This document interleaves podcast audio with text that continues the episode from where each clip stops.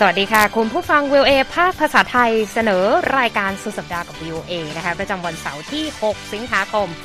2565 ตามเวลาประเทศไทยนะคะ วันนี้มีดิฉันนิติการกำลังวันร่วมด้วยคุณรัตพลอ่อนสนิทร่วมดำเนินรายการวันนี้นะคะสำหรับหัวข้อข่าวที่น่าสนใจมีดังนี้ค่ะ จีนเยียบเบรกโครงการกับสหรัฐหลายด้านหลังสสเพโลซี่เยือนไต้หวัน ไทเปเตือนการซ้อมรบของจีนอาจเปลี่ยนสมการอำนาจ วีโอเอสัมภาษณ์พิเศษแอนโทนีบลิงเคนรัฐมนตรีต่างประเทศสหรัฐในหลายประเด็นนะคะ ยูเครนเร่งหาเส้นทางเดินเรือสินค้าปลอดภัยเพิ่มเติม รัสเซียพร้อมหารือแลกตัวนักโทษหลังสั่งจำคุก 9 ปี นักบาสหญิงอเมริกัน ชาวศรีลังกาเกือบหนึ่งใน4เผชิญวิกฤตทางอาหาร และประเด็นข่าวบันเทิงวันนี้นะคะโจ๊กเกอร์ภาคใหม่ประกาศฉายปี 2024 แต่ภาพยนตร์เรื่อง Batgirl โดน cancel ไปนะคะ ก่อนจะส่งท้ายด้วยเรื่องเย็นๆค่ะ อังกฤษพูดไอเดียไอศครีมรสเครื่องปรุงคู่ครัว จะเป็นอย่างไรรอติดตามได้ในสุดสัปดาห์กับ VOA ค่ะ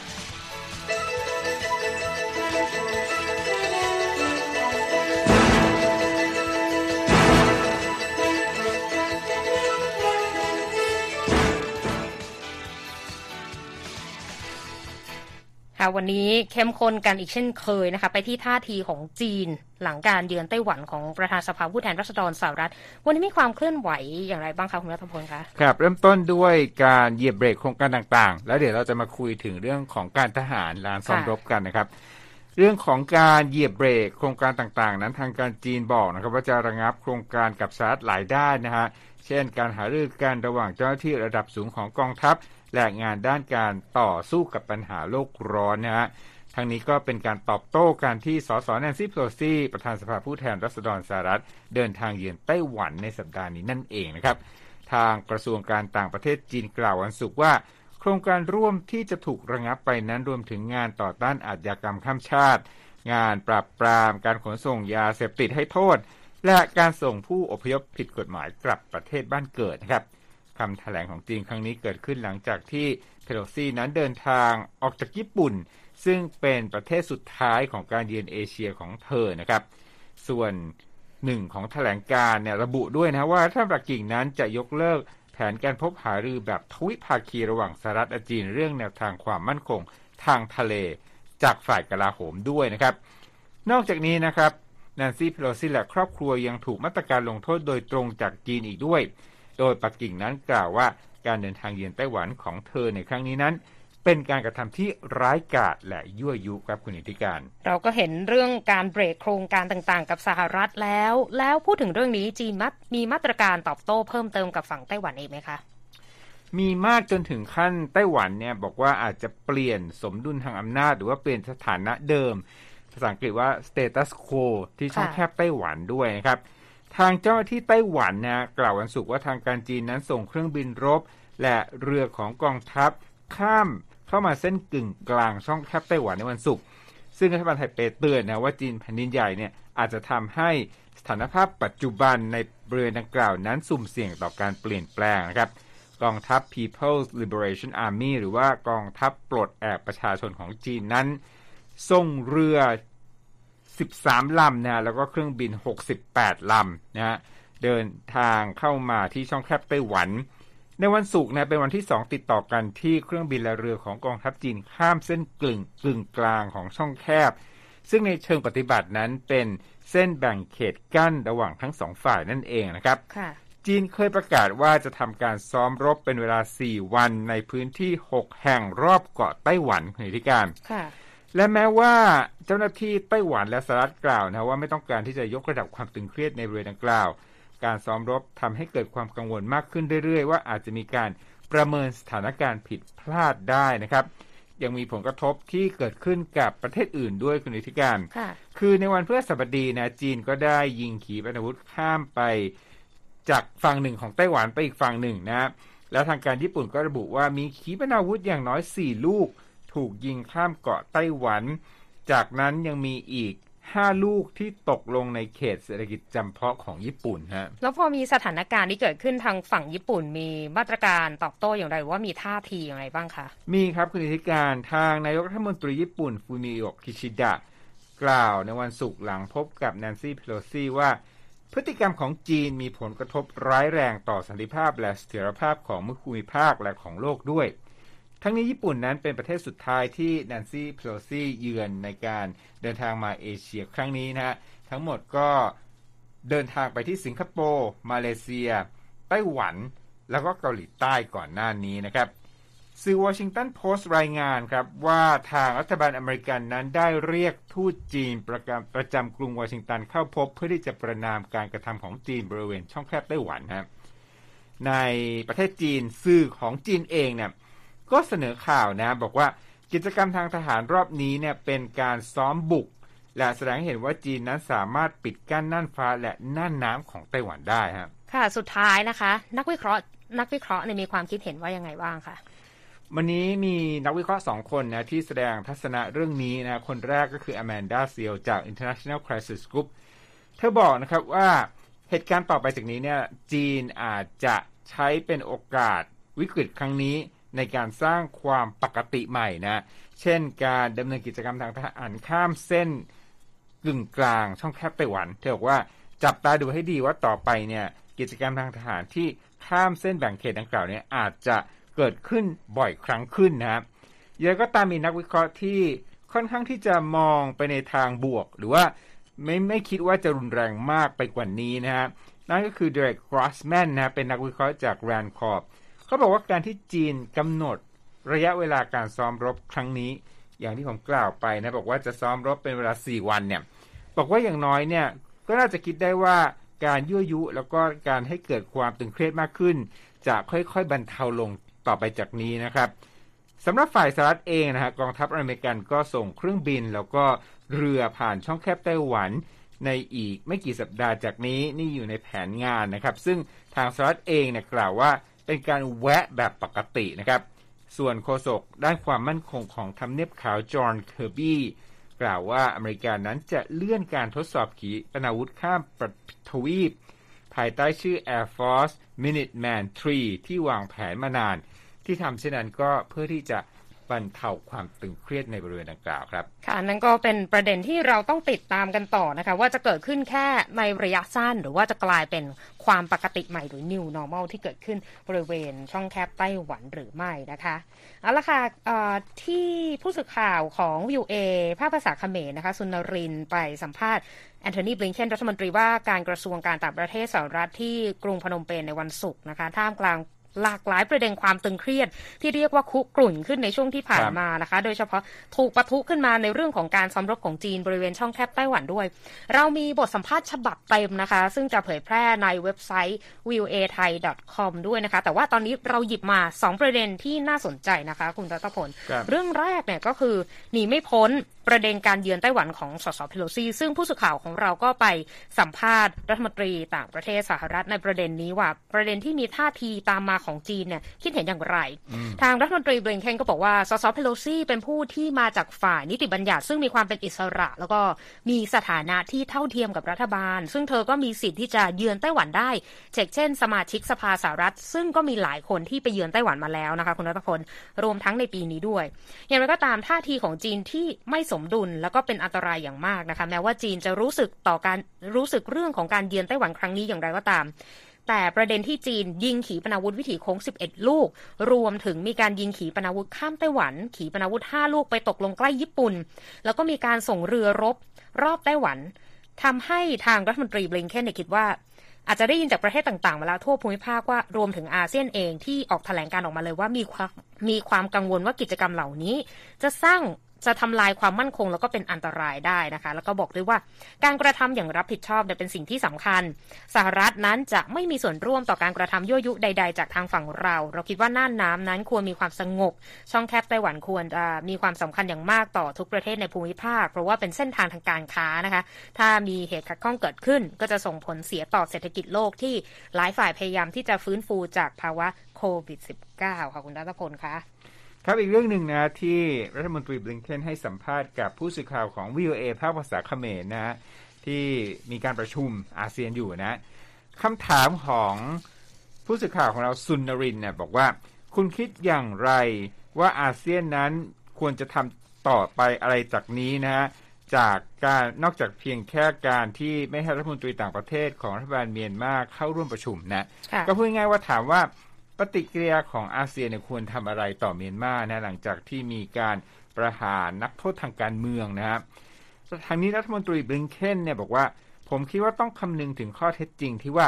รัฐบาลเมียนมาได้ปฏิเสธที่จะปฏิบัติและหาข้อสรุปจากฉันธรรมติ 5 ข้อของอาเซียนนะถ้อยความต่อไปเนี่ยเป็นถ้อยความทางการทูตนะ ว่าเขาบอกว่าผม ผมว่าการสร้างความมั่นใจในตอนนี้ว่าจะมีตัวแทนที่ไม่ใช่ตัวแทนการเมืองในอาเซียนเนี่ยเป็นสเต็ปที่ถูกต้องต่อไปค่ะนั่นหมายความว่าถ้าจะทำอะไรต่อจากนี้นะสิ่งที่รัฐมนตรีบลิงเคนมองว่าเป็นแนวทางที่ถูกต้องก็คือการมีตัวแทนที่ไม่ใช่ตัวแทนการเมืองนะแต่หากสถานการณ์เป็นเช่นนี้ต่อไปนะครับรัฐมนตรีบลิงเคนบอกว่าอาเซียนจะต้องดูว่าสิ่งนี้หมายความว่าอย่างไรรวมถึง ห้ามเมียนมาทำกิจกรรมบางประการชั่วคราวหรือไม่นะ นั่นก็เป็นบทส่วนหนึ่งนะฮะของการสัมภาษณ์ โดย VOA ภาคภาษาเขมรกับรัฐมนตรีต่างประเทศสหรัฐแอนโทนีบลิงเคนครับ ค่ะ ซึ่งเราก็ไปติดตามบทสัมภาษณ์ฉบับเต็มได้ทางเว็บไซต์ voa thai com นะคะ ไปดูประเด็นฝากฝั่งยูเครนกันต่อ ตอนนี้ยูเครนออกมาเรียกร้องนะคะ ให้มีการขยายข้อตกลงขนส่งสินค้าปลอดภัย ที่ครอบคลุมสินค้าประเภทอื่น ๆ เพิ่มเติมนะคะ หลังจากที่เรือบรรทุกธัญพืชสามลำเดินทางออกจากท่าเรือยูเครนในวันศุกร์แล้วก็มีเรือขนส่งจากนอกประเทศลำแรกนะคะ เข้าจอดเทียบท่าของยูเครนในการรอบรรทุกสินค้าแล้วตามรายงานของรอยเตอร์ โดยรัฐมนตรีกระทรวงโครงสร้างพื้นฐานนะคะเปิดเผยทาง Facebook ว่ายูเครนนั้นคาดหวังว่าทางสหประชาชาติหรือ UN และตุรกีนั้นจะรับรองความปลอดภัยของการขนส่งสินค้าต่อไป เพื่อให้การส่งออกอาหารจากท่าเรือยูเครนสู่ตลาดโลกเป็นไปอย่างต่อเนื่องและมั่นคงนะคะ แล้วยูเอ่อ UN และตุรกีก็ร่วมทำข้อตกลง รับรองการเดินเรืออย่างปลอดภัย กับรัสเซียและยูเครนไปเมื่อวันที่ 22 กรกฎาคมที่ผ่านมานะคะหลังจากทาง UN นั้นเตือนว่าอาจจะเกิดเหตุขาดแคลนอาหารจากเหตุขัดข้องของการขนส่งธัญพืชจากท่าเรือยูเครนผ่านทะเลดำ ทาง AP รายงานเพิ่มเติมด้วยนะคะว่าทางประธานาธิบดีวลาดิเมียร์ปูตินแห่งรัสเซีย และประธานาธิบดีเทเรจิปเทยิปเออร์โดวันของตุรกีนั้น มีการหารือกันอีกครั้งในวันศุกร์นะคะในรัสเซีย ซึ่งก็มีแถลงการณ์ออกมาในวันเดียวกันด้วยนะคะว่าผู้นำทั้งสองนั้น เน้นย้ำถึงความจำเป็นในการบรรลุเป้าหมายการจัดส่งสินค้าตามข้อตกลงที่ลงนามไว้ที่นครอิสตันบูลซึ่งรวมถึงธัญพืชและปุ๋ยของรัสเซียอย่างไม่จำกัด และยังเน้นย้ำถึงความสำคัญของความจริงใจตรงไปตรงมาและไว้วางใจได้ระหว่างรัสเซียและตุรกีในการสร้างเสถียรภาพระดับภูมิภาค และระดับโลกนะคะ คุณรัตพลคะแต่ไปดูอีกพื้นที่หนึ่งของโลกที่น่ากังวลศรีลังกาใช่ไหมคะตอนนี้ ครับเราเห็นภาพการเมืองที่วุ่นวายของศรีลังกานะครับ แล้วก็ค่ะประชาชนจำนวนมากเนี่ยประสบปัญหาทางด้านเศรษฐกิจขั้นรุนแรง ขั้นวิกฤตเลยก็ว่าได้นะครับค่ะเท้าความนิดนึงว่าปัญหานี้เกิดขึ้นจากการที่ เงินทุนสำรองระหว่างประเทศเนี่ยลดต่ำลงนะหลังจากที่ศรีลังกาเนี่ยกู้เงินต่างประเทศเป็นจำนวนมาก แล้วก็ทำให้ศรีลังกาเนี่ยต้องนำเข้าอาหาร แล้วก็พลังงานได้ยากขึ้นแพงขึ้นนะค่ะคนก็มีรายได้น้อยลงดังนั้น การที่จะซื้อสินค้าเหล่านี้เนี่ยก็เป็นเรื่องยากมาก และยิ่งทวีความรุนแรงมากขึ้นเรื่องปากท้องประชาชนนะผู้สื่อข่าวอาจนาภาษีชาบอกว่าที่รุนแรงมากขึ้นเมื่อปีที่แล้วเนี่ยเพราะว่าทางรัฐบาลศรีลังกาเนี่ย ออกคำสั่งให้มีการทำปศุสัตว์แบบชีวภาพในประเทศ แล้วก็ทำให้การเก็บเกี่ยวผลผลิตในประเทศเนี่ยได้น้อยลงนะครับค่ะสถานการณ์ที่รุนแรงมากขึ้นนำไปสู่ทางตันทางการเมืองนะฮะเราได้รายงานหลายสัปดาห์ที่ผ่านมานะว่ามีความคืบหน้าอย่างไรบ้าง มีการเปลี่ยนผู้นำประเทศนะตอนนี้เนี่ยสภาพของประชาชนคุณนิการเขาบอกว่าต่อคิวเรียงรายขอรับอาหารจากองค์กรการกุศลต่างๆ จำนวนมากเลยนะครับแล้วก็ผู้อำนวยการระดับชาติของมูลนิธิ Voice for Voiceless Foundation ที่โคลัมโบเนี่ยบอกกับ VOA ว่ามีครอบครัวหนึ่งน่ะเข็นรถของแม่นะเป็นระยะทาง 5 กิโลเมตร เพื่อมารับอาหารที่ชุมชนแห่งหนึ่งนะครับแล้วก็ทางด้านภาพใหญ่นะเขาบอกว่า ครัวชุมชนของมูลนิธิดังกล่าวเนี่ย สามารถมอบอาหารให้ผู้คนราว 1,800 คนต่อวันนะฟังดูก็มากคุณนิติการแต่จริงๆแล้วเนี่ย คนในศรีลังกาหลายล้านคนนะฮะกำลังขาดแคลนอาหารอย่างรุนแรง เขาบอกว่าหนึ่งในสี่ของประชากรศรีลังกา 22 ล้านคนเนี่ย ไม่สามารถเข้าถึงอาหารได้อย่างเพียงพอตามข้อมูลขององค์การอาหารโลกนะครับแล้วก็ผู้อำนวยการโครงการอาหารโลกในศรีลังกาเนี่ยบอกกับ VOA ว่า ประชาชนมากถึง 6ล้าน3แสนคนในศรีลังกาเผชิญภาวะ ความไม่มั่นคงทางอาหาร ไม่สามารถเข้าถึงอาหารได้อย่างเพียงพอ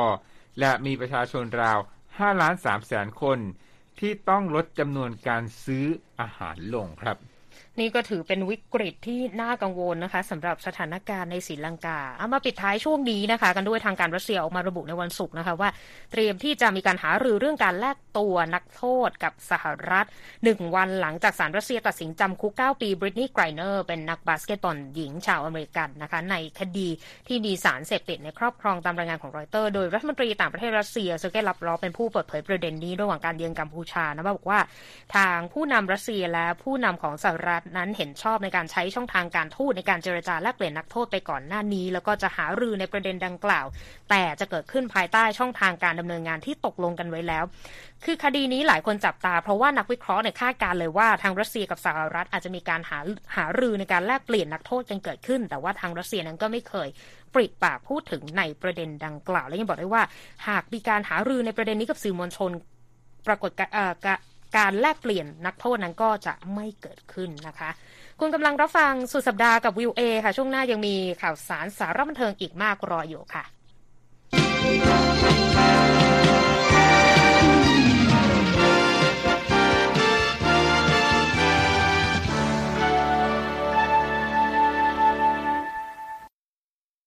วันนี้ยังคงเป็นวันศุกร์ตามเวลาสหรัฐอยู่นะคะดัชนีตลาดหุ้นสหรัฐในปิดตัวสับสน ดาวโจนส์ปิดบวก 77 จุดที่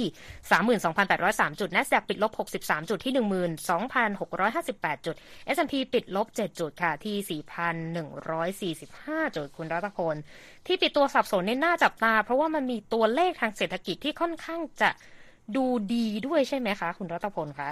ครับผมจะพูดถึงเรื่องของตัวเลขการจ้างงานสหรัฐที่เพิ่งเปิดเผยในวันศุกร์นี้นะครับ โดยเขาบอกว่าตัวเลขการจ้างงานภาคเกษตรที่ไม่ใช่ภาคเกษตรหรือนอนฟาร์มนะฮะการจ้างงานนอกภาคเกษตรของสหรัฐเนี่ยเพิ่มขึ้นตั้ง 5 0 0แสนกว่ารายนะนะคือ 5 2 8 0 0 0ตำแหน่งในเดือนกรกฎาคมนะ ตัวเลขการว่างงานของอเมริกาก็เลยดูบรรเทาลงนะ คือลดลง จาก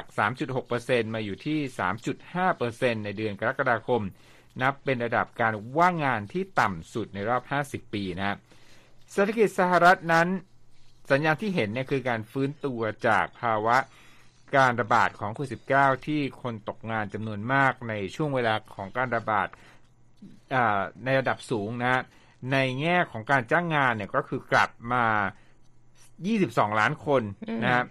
ในช่วงก่อนโควิด แล้วก็ตัวเลขการจ้างงานที่เปิดเผยในวันศุกร์โดยกระทรวงแรงงานสหรัฐนั้น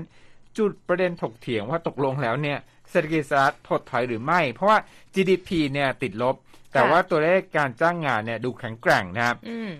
นักวิเคราะห์จาก Fitch Ratings นะครับระบุหลังจากที่ตัวเลขการจ้างงานออกมาในวันศุกร์ว่า เศรษฐกิจสหรัฐสร้างตำแหน่งงานใหม่ราว 6 ล้านตำแหน่งต่อปี เขาบอกว่านั่นคือการจ้างงานที่เพิ่มขึ้นเนี่ยจะเร่งถึง 3 เท่า เมื่อเทียบกับช่วงเวลาที่เศรษฐกิจเติบโตดีตามปกติเสียอีกนะครับ เมื่อเดือนที่แล้วนะครับนักวิเคราะห์คาดว่าตัวเลขการจ้างงานสหรัฐจะเพิ่มขึ้น 250,000ตำแหน่งในตราที่ลดลงจากเดือนมิถุนายนที่ตัวเลขในเดือนมิถุนายนนั้นอยู่ที่เกือบ 4 0 0 0 0 0ตำแหน่งนะ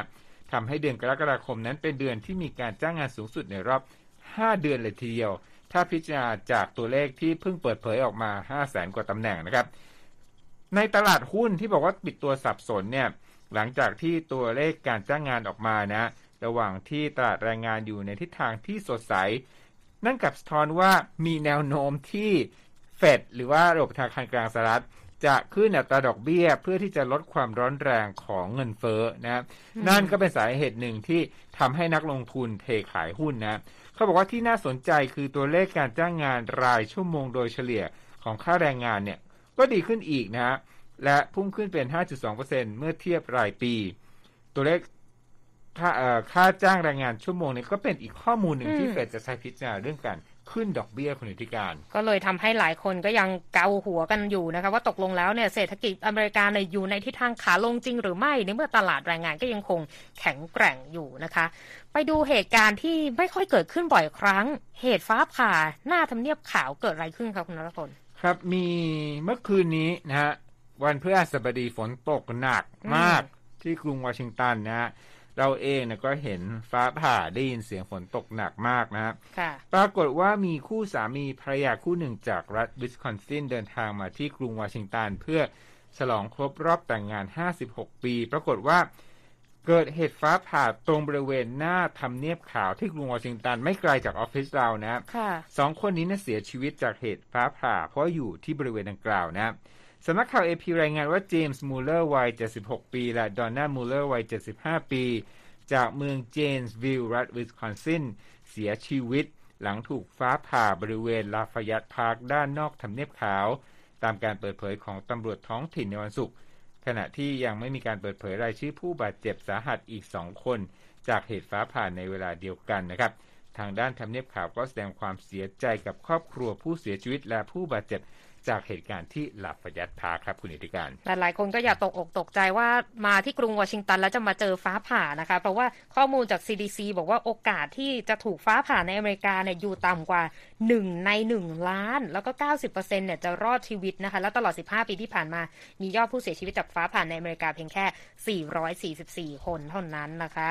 ะไปดูเรื่องราวผลวิจัยสั้น ๆ มีการศึกษาที่ตีพิมพ์ในวารสาร The Lancet ออกมาสดๆร้อนๆเมื่อวันพฤหัสบอกว่า พบผู้ติดเชื้อควิดราวหนึ่งใน8ที่มีอาการโควิดระยะยาวหรือว่าลองโควิดอย่างน้อยหนึ่งอาการนะคะ แต่ว่าการวิจัยครั้งนี้น่าสนใจก็คือว่า เป็นงานวิจัยครั้งแรกนะคะ คุณรัตพลที่มีการศึกษาผลระยะยาวจากโควิด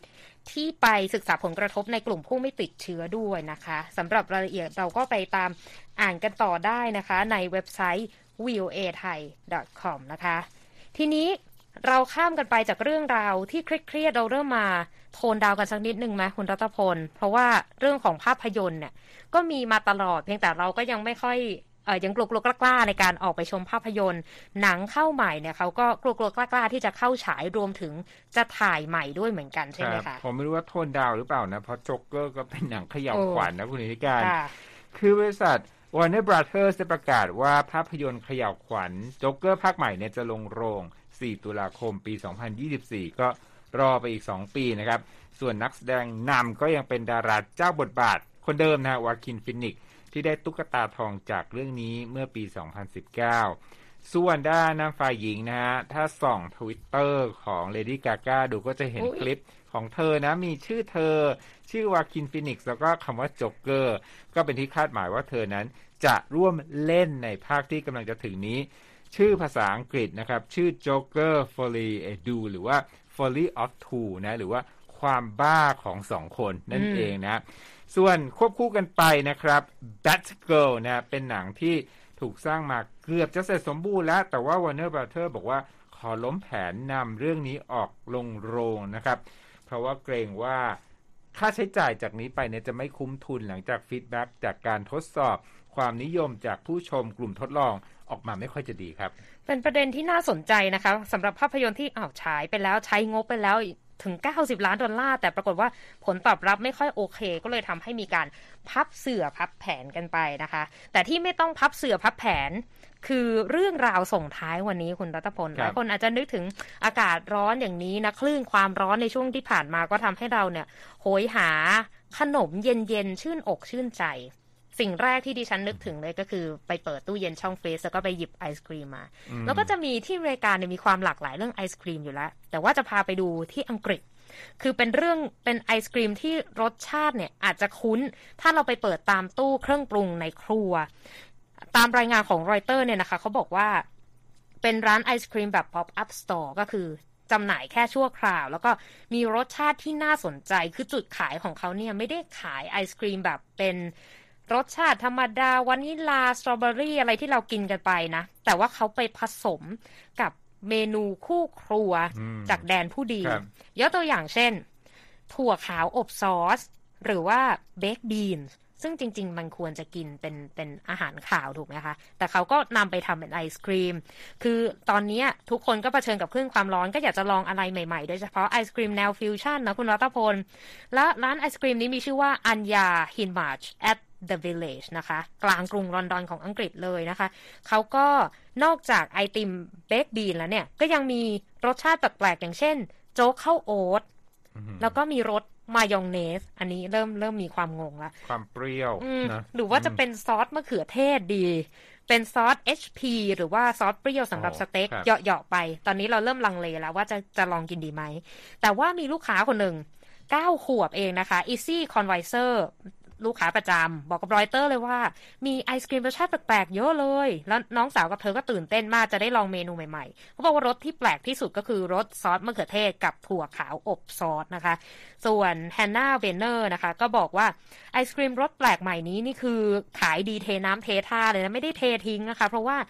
ร้านเนี่ยคือทำไอศครีมเผื่อไว้สำหรับยอดขาย 6 สัปดาห์ ปรากฏว่า 4 วันหมดเกลี้ยง เหนื่อยต้องไปทำไอศครีมกันใหม่นะคะ แล้วก็แต่เขาก็ยังขายไอศครีมรสดั้งเดิมอยู่ ก็ขายดิบขายดีไปเทน้ำเทท่าอีกเช่นกันสำหรับใครที่อยากจะสัมผัสประสบการณ์ไอศครีมฟิวชั่นรับหน้าร้อนก็สามารถไปลองได้ที่อังกฤษนะคะ ได้ถึงวันอาทิตย์ที่ 28 สิงหาคมนี้นะคะอะคุณรัตพลเลือกเลยจะไอติมรสไหนดีตอนนี้ สงสัยอยู่เนี่ย ของคู่ครัวผมนึกถึงซอสหอยนางรมนะอุ๊ยเขาจะทำไหมอะ อะแต่ที่เมืองไทยน่าจะดูเก๋กว่าคือเขามีไออ่าไอศครีมรสน้ำปลาหวานอะไรอย่างเงี้ยอ่าเออ แต่ว่าอย่างอย่างทุเรียนเนี่ยหลายคนอาจจะทำให้ฝรั่งเกิดความลังเลนิดหนึ่งสำหรับกลิ่นที่สถานโลกันขนาดนี้นะคะเอาละค่ะพูดกันขนาดนี้แล้วเราสองคนก็คงจะหนีไม่พ้นนะคะ จะไปซื้อหาไอศครีมกินกันในช่วงท้ายรายการกับทีมงานนะคะ และนี่ก็คือทั้งหมดของสุดสัปดาห์กับ VOA นะคะ ก็ขอให้ทุกท่านมีความสุขกับสุดสัปดาห์นี้ดิฉันนีที่การกำลังวันและคุณรัตพลอ่อนสนิทต้องลาไปก่อน สวัสดีค่ะ สวัสดีครับ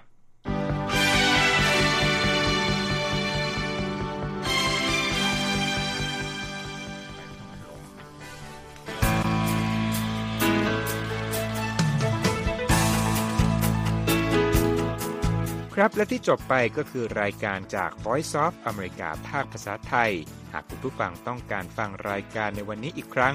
สามารถเข้าไปได้ที่เว็บไซต์ voa thai com และคลิกที่โปรแกรมของเราครับ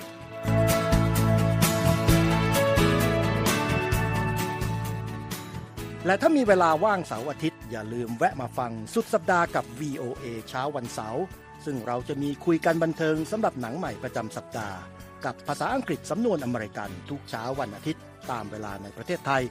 ติดตามฟังย้อนหลังได้จากเว็บไซต์ของเราเช่นกันครับ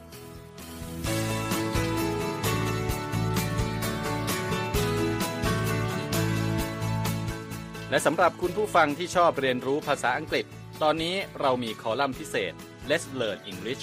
ซึ่งเปิดโอกาสการเรียนรู้และฝึกทักษะภาษาอังกฤษ ในรูปแบบที่ถูกออกแบบโดยผู้เชี่ยวชาญตามมาตรฐานการศึกษาของอเมริกา เพื่อให้เนื้อหาเหมาะสมสำหรับผู้เริ่มเรียนภาษาอังกฤษ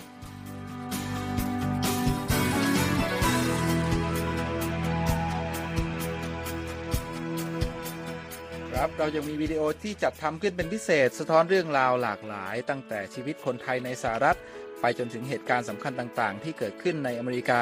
มาเสนอเป็นประจำ ซึ่งติดตามได้ทั้งทางเว็บไซต์ voa thai com Facebook และ YouTube VOA Thai ครับ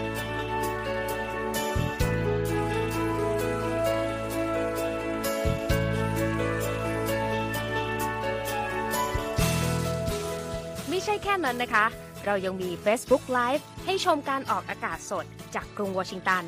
และยังมี Instagram สะท้อนมุมมองสังคมและวัฒนธรรมอเมริกัน บอกเล่าเรื่องราวที่น่าสนใจผ่านภาพถ่ายจากทั่วทุกมุมโลก ให้แฟนรายการได้ follow กันด้วยค่ะ